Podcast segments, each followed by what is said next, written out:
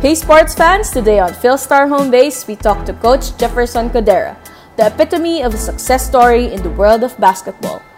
Once a jeepney barker in Cebu, he has achieved his dreams as a licensed coach in the US and a part of the Golden State Warriors training camp.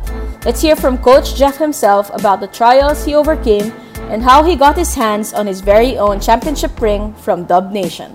Tune in as we talk to the man of a million drills.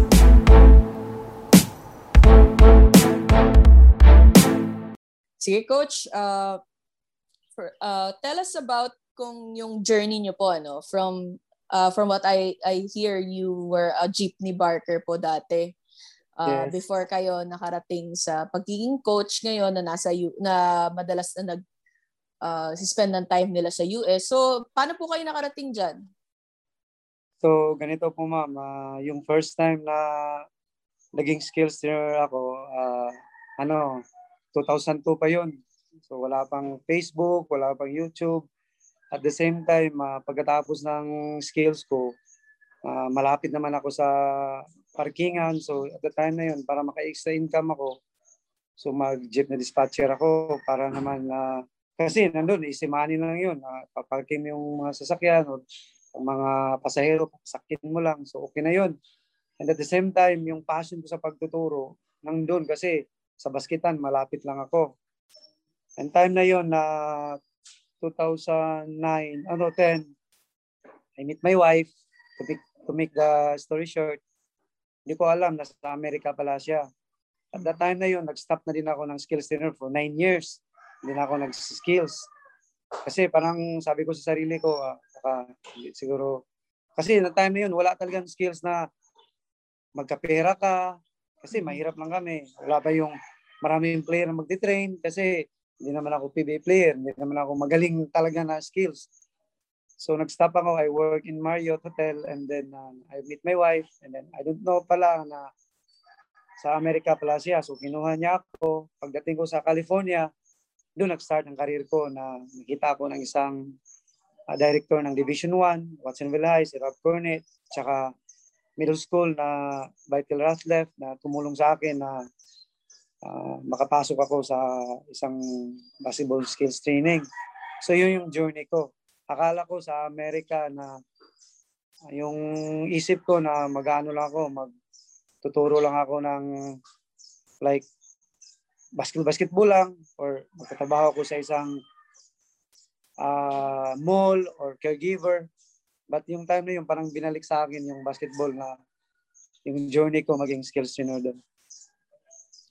Coach, uh, nung nilapitan ka nung athletic director ng middle school, ano yung naramdaman mo noon? Especially na parang medyo matagal na and hindi ka rin talaga for, kumbaga formally training, medyo yes. wala, wala naman pong ganun, ano? Parang, ano pong naramdaman nyo noon? Parang nakita nyo ba to as a chance or parang medyo kinabahan kayo na parang baka hindi para ito sa akin, parang ganun?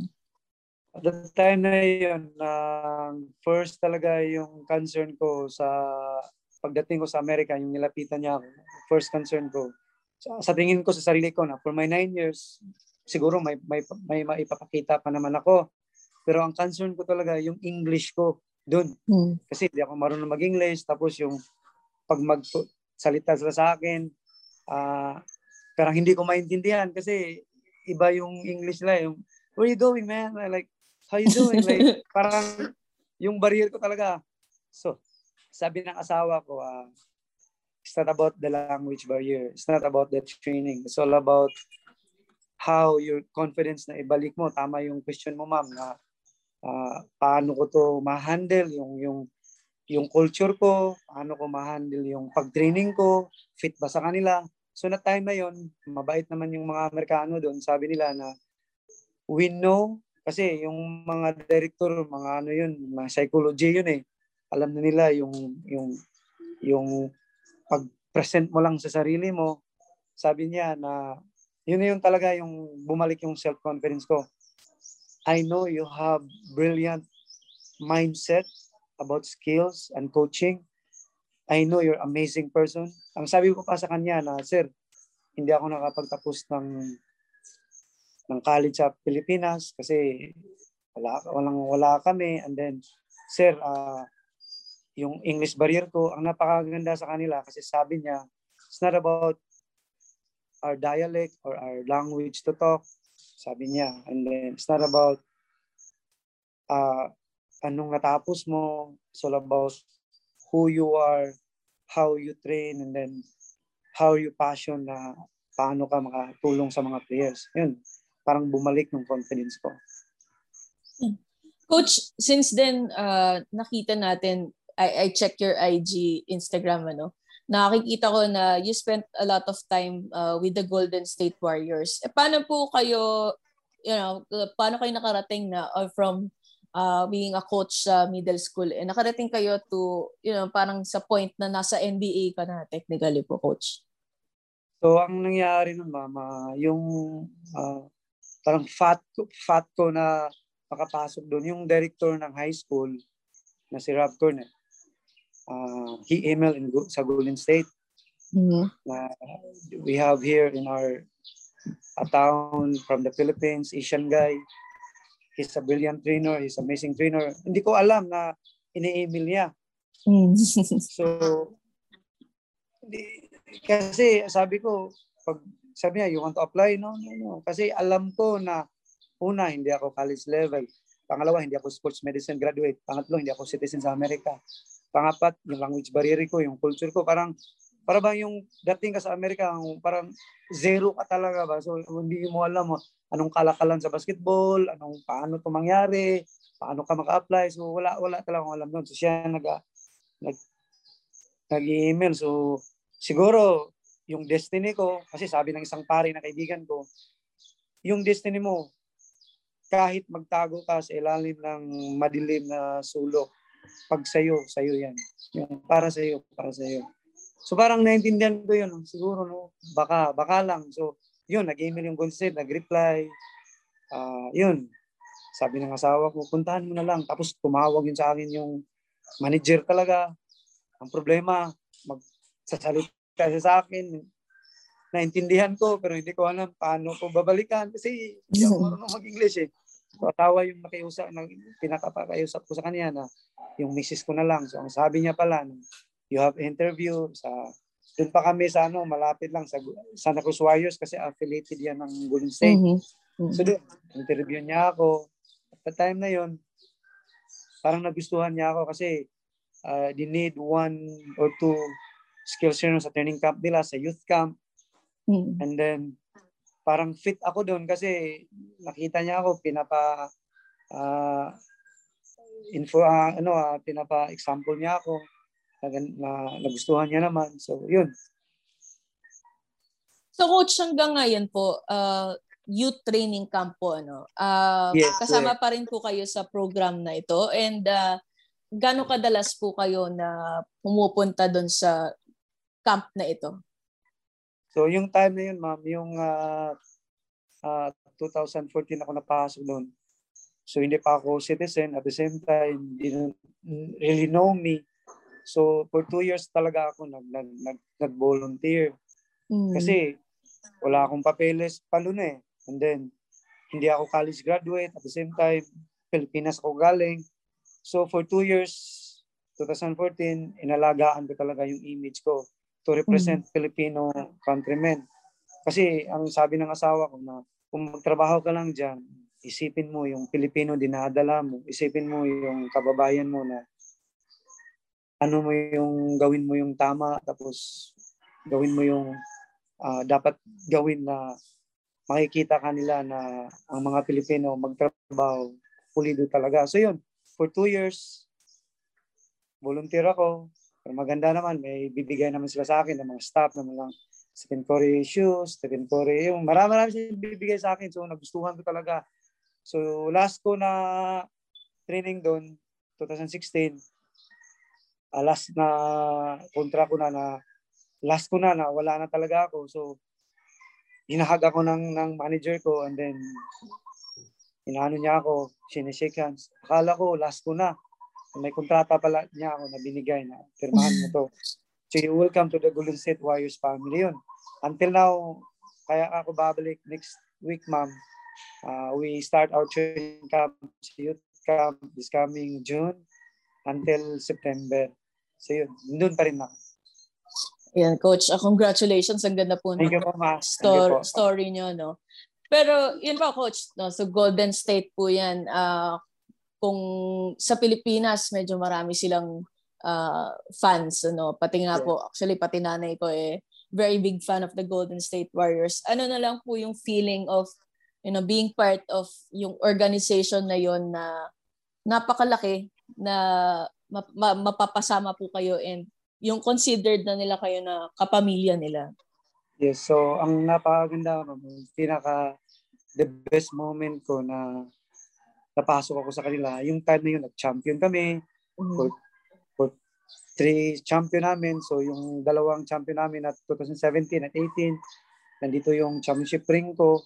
So yung sabi ko sa sarili ko na para akong uh, hindi ako maka, maka-explain na sa youth camp, sa organization ng Golden State, napasok ka sa Filipino, nang galing sa Pilipinas, parang karangalan mo na hindi naman natin ipagmayayabang, pero yung sambayan ng Pilipino na dinadala mo na kahit uh, saan tayo nang galing, napunta tayo sa Golden State, na pinakamalaking organization, yung parang achievement mo na dadalhin ko to hanggang tatanda ako na pagmamalaki ko sa mga maapo ko, mga anak ko, sa mga kababayan natin na parang speechless ako ma'am yung, yung time na yun na until now uh, nirenew pa rin nila ako.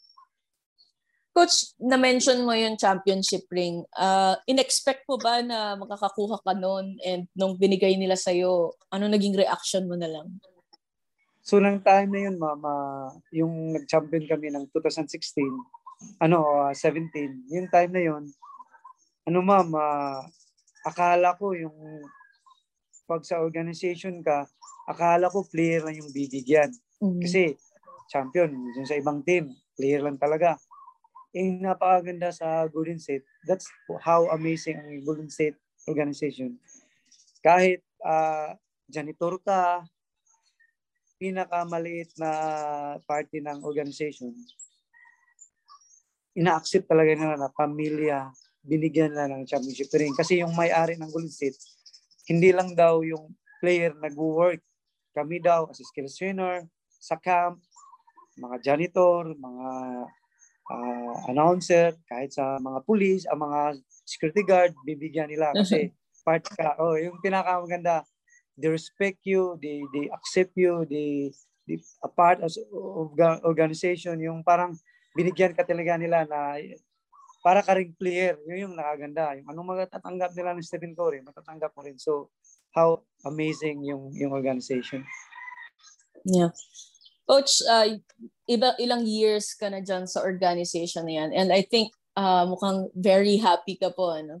Uh, pero if you had to choose one or may maikikwento ka lagi na isang storya mo na with the team na na feel mo talaga na maganda talaga tong organization na ito. Ano po yun? Ano yung favorite niyo pong ikwento tungkol sa pagiging part niyo nitong organization na ito? Ang pinakamaganda na na experience ko sa organization sa Golden State, uh, yung time na mag mag-meeting kami ng coaches, ng mga members, tsaka yung time na yun na, uh, di ba, nag-transfer kami sa San Francisco. Mm.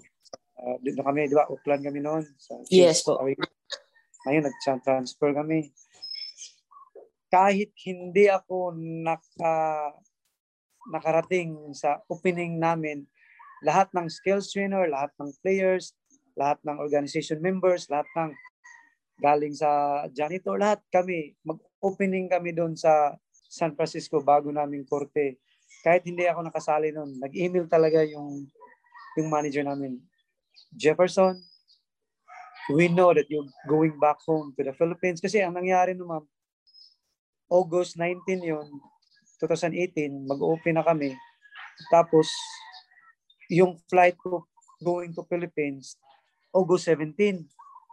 So apat kami nalilipad sa Pilipinas, eh, pag ika-cancel ko, malaki na yung pera yung malulos ko. So hindi ko na ika-cancel. So nagpaalam na ako na I can para kung gusto kong i-cancel ang asawa ko na lang uuwi sa Pilipinas, ako pupunta ako pero hindi yun pwede.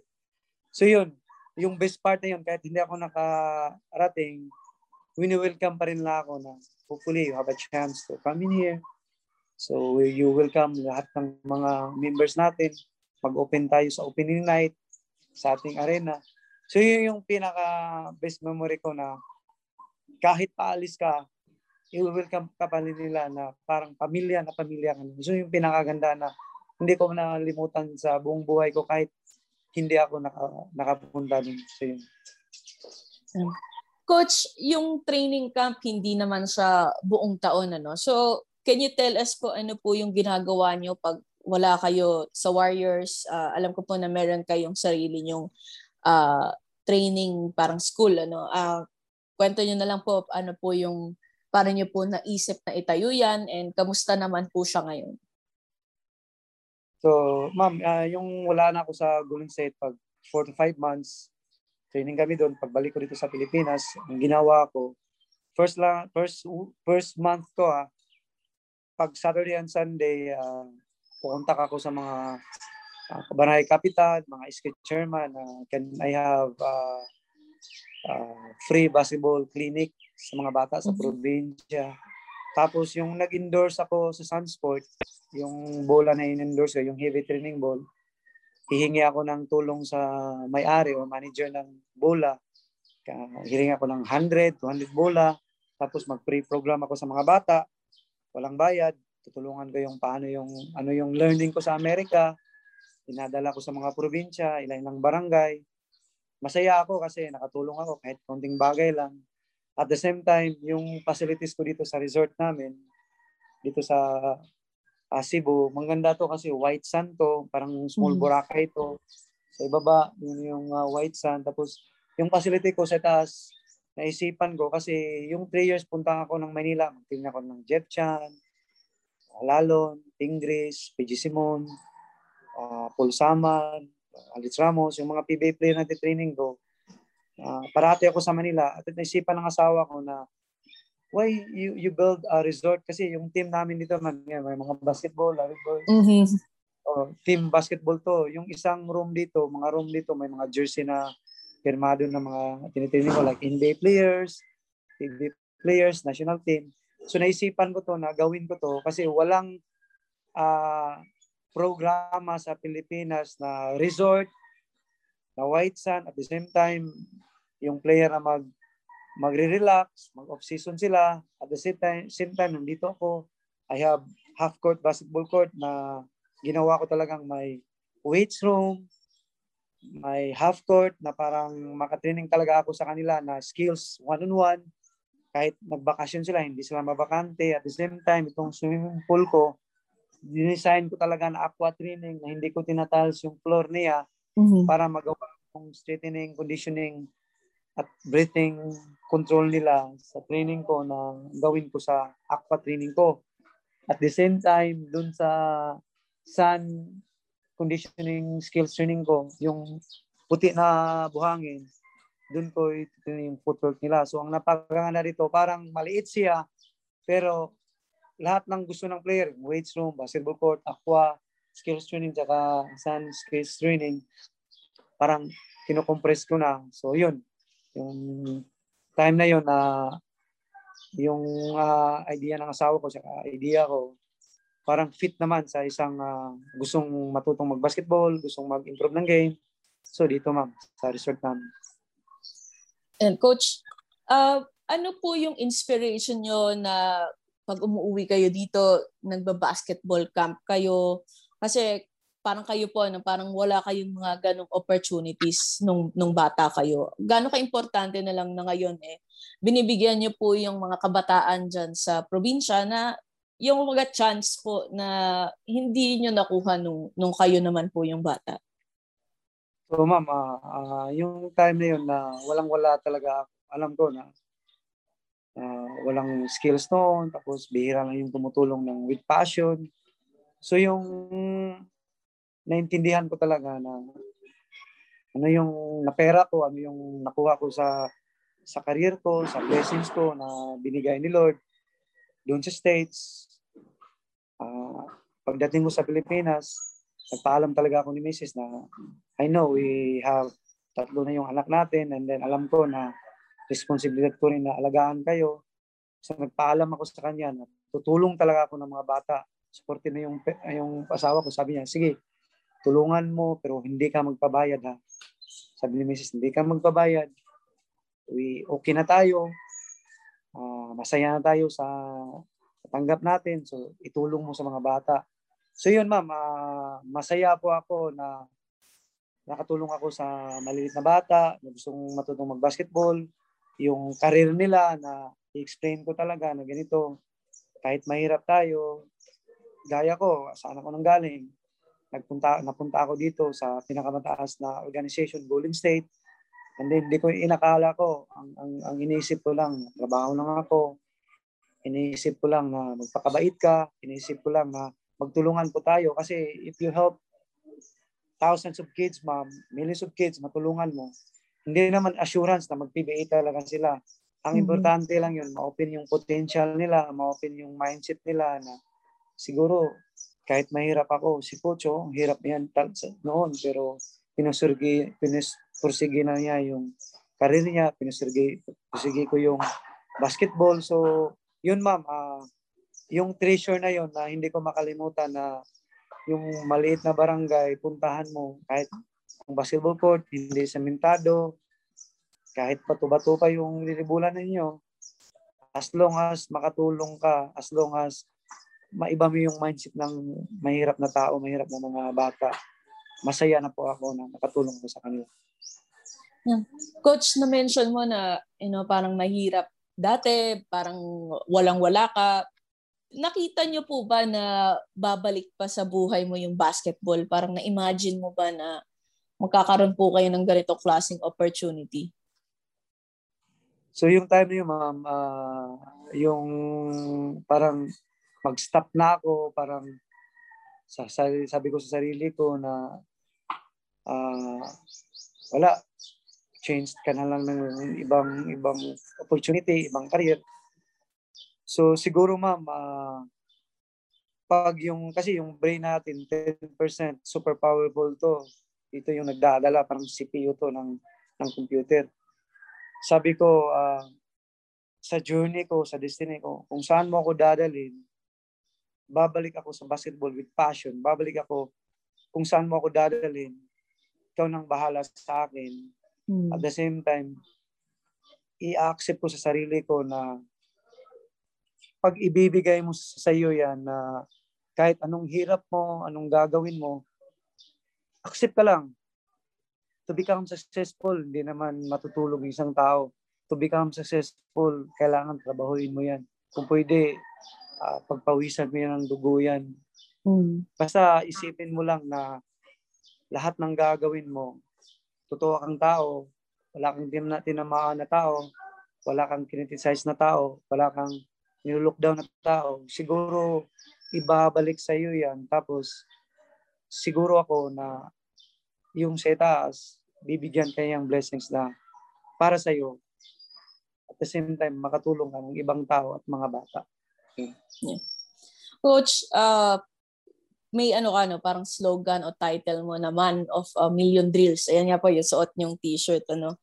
Saan po nanggaling yung yung idea na yon or yung nung naisip niyo, ah, ito po yung gusto kong mag- magamit na, kumbaga, branding ko, ito ako na man of a million drills. Ano po yung naisip niyo nun? So, ang time na yun, ma'am, uh, 2005, may training camp na ako sa States. Yung ako talaga yung nagdadala. Nag-coach ako ng middle school. At the same time, nakagamit ako sa korte. So, may mga clients ako na uh, 25, 30 players, mga Amerikano. So nahirapan talaga ako ano yung pangalan ko kasi hindi ko alam kung ano talaga yung brand name ko. So my undrafted na player, uh, he played in uh, he played in Detroit Piston, one year contract. Si Reggie Hearn. Lumabas kami sa newspaper 2017 sa California. Ang sabi niya sa akin na I have a lot of trainers, marami akong trainer. Pero iba kay, brilliant ka. Sabi ko, why? million drills. Papangalan kita ng man of a million drills kasi for my three years training sa'yo, pabalik-balik ako. I never uh, uh, imagine ko no na parati niyang parati kong binabalik-balik yung drills ko. Hindi. Sabi niya, where do you get that? Where, where do you learn that? Yung drills na yun.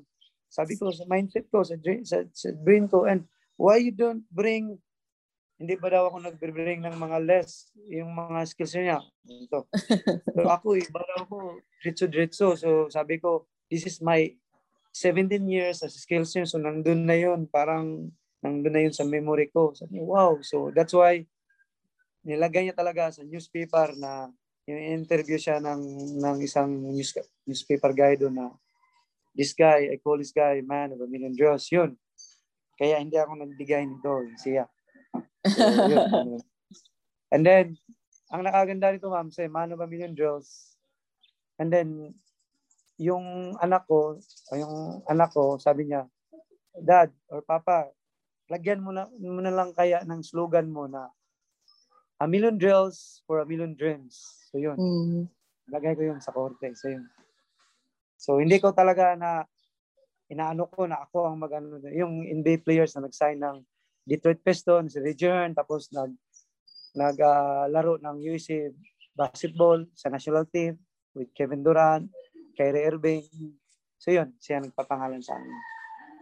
Yun, siguro coach, uh, for me, uh, last question na lang, ano, uh, ano na lang po yung advice nyo sa mga naging katulad nyo po na parang feeling nila eh hindi naman nila kayang abutin po yung katulad ng naaabot nyo pero may potential naman po sila na gawin din yung ginagawa nyo ngayon.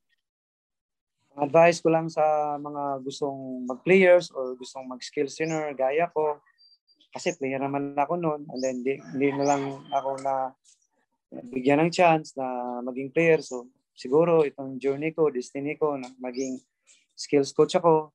So ganito ha, yung advice ko, everything, lahat ng bagay, temporary yun. Kasikatan mo, artista ka, maging billionaire ka, temporary lahat to. Kasi lahat naman tayo mawawala dito, di ba? Yung totoo ha, advice ko sa inyo na kung gusto mong gawin yung trabahuin mo yung potential mo na maging skills yun. Tatlo lang yun, ha? Passion mo, yung, yung, yung discipline mo, yung hard work mo, gawin tong lima, perseverance mo, and then yung dedication mo na tutulong ka, huwag mong isipin yung pera muna. Yung pera darating yun. For how many years, hindi talaga ako nakatanggap ng pera. It's not about money, ha? Yung totoo, ha? Kasi maraming mga tao na or maraming gustong maging pera kaagad. Huwag muna. Isipin mo yung pagtulong ng bata, isipin mo yung paano mo siya matulungan, isipin mo yung gawing tama in drills mo, isipin mo yung mag-motivate ka, mag-utilize ka, ito pala, malito, ito pala, sakto to, ito pala, ma-injury siya, ito pala, safety siya. So gawin mong tama lahat ng gagawin mo. Doon ka makikita ng mga magpapaturo sa iyo, galing pala to, iba tong turo niya. Hindi yung diretso-diretso, bara-bara. Kasi yung turo ko, ma'am, yung totoo ha, methods ng teaching ko, it's all about basics, all about fundamentals and safety movement, mm-hmm. balance movement, proper footwork, lahat-lahat. Ginawa ko tong para yung basketball, maintindihan ng mga players. At the same time, maintindihan yung gustong maging skill coach So, ang advice ko lang, dedicate yourself, passion yourself, na magturo ka ng isang player. At the same time, tiwala ka sa sarili mo. And then, uh, isipin mo na makatulong ka ng mga players and isipin mo na yung players na natulungan mo, masaya ka na saan siya maaabot, saan siya darating, mararating niya. At the same time, gustuhin mo yung maaabot mo, wag, mong isipin na ah, gusto ko to, ito na. Just just be who you are and then follow your destiny. Yun lang. Sipag ka lang, darating na darating. Kung para sa iyo yan, para sa iyo. Yeah, coach. Sige, thank you po.